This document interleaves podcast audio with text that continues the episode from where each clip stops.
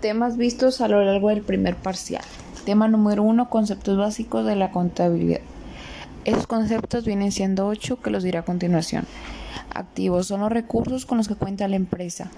Pasivos son las deudas y obligaciones contraídas por la empresa o a cargo de la empresa. Capital es la suma de las aportaciones de los propietarios de la empresa modificada con los resultados de operación.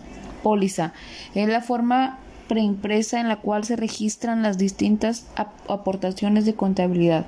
Catálogo de cuentas es el índice o catálogo ordenado que contiene las cuentas integradas por el activo, pasivo, capital, ingresos y gastos de una entidad.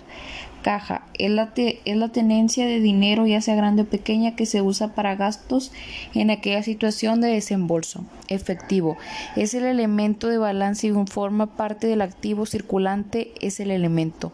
Cliente es la entidad o persona que compra los bienes y servicios de las empresas. Tema número 2. Activos fijos y depreciación de acciones de capital. Como hemos dicho, generalmente son los activos fijos los que son depreciables, pero no todos ellos lo son, hay excepciones. Los activos que no están en uso, que al no ser utilizados no pueden ser objeto de depreciación. Los solares y terrenos, la regulación legal considera que no se deprecia nunca porque su configuración y extensión no varía. En este grupo encontramos los edificios en construcciones o la maquinaria y equipo en montaje. Una vez terminados y cuando comencemos a utilizarlos para nuestra actividad productiva debemos asociar a su producto los gastos que hemos generado en la empresa. Tema número 3. Superávit. Superávit tiene ingresos en efectivo y salidas de efectivo. Tienen un déficit o flujo de caja que son ventas con ganancias que las verifican y todo eso se va al desarrollo de la empresa. Tema número 4. Compromiso social de la contabilidad. Un código de ética, por lo tanto, fija normas que regulan los comportamientos de las personas dentro de una empresa u organización.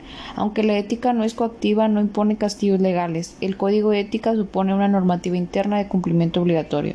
Valores de los administradores. Responsabilidad, capacidad de responder por nuestros actos. Respeto, principio, virtud de vital importancia para una buena convivencia. Pertenencia, capacidad de asumir los objetivos y metas institucionales transparencia, calidad y limpieza en nuestro trabajo, compromiso, aceptar con entusiasmo la, delegación de funciones y tareas.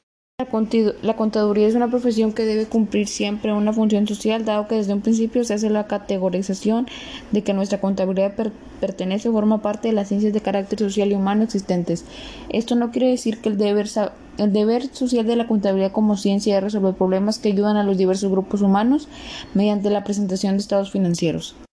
Para resolver sus problemas dependemos del tipo de práctica para se le la profesión contable, ya que debido a la orientación que está teniendo actualmente, los beneficios los están obteniendo los grupos de poder y alto rango social, aquellos que tienen como fin primordial la constante acumulación, acumulación de riqueza. Sin embargo, ese tipo de práctica contable es la que atenta contra las líneas y principios de igualdad poblacional, lo que deja como consecuencia la miseria y hambre de muchos ante una desintegración social y un desequilibrio de bienestar y la calidad de vida de las diferentes comunidades en nuestro entorno.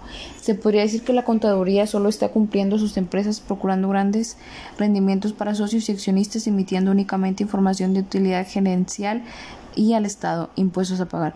Para que la contabilidad contribuya al progreso de la sociedad es importante hacer un examen de los requerimientos, capacidades y potencialidades de la misma y así poder descifrar el profundo contenido social de la contabilidad como presión procurando el logro de los intereses colectivos y no solo que trate arduamente de obtener e informar los beneficios, rentas y utilidades obtenidas periódicamente por los capitalistas.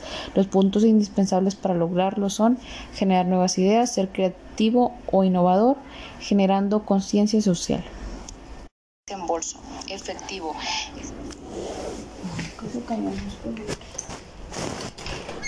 ¿Cómo le mandaste a tu papá una vez la foto de la tarjeta? No, no me acuerdo.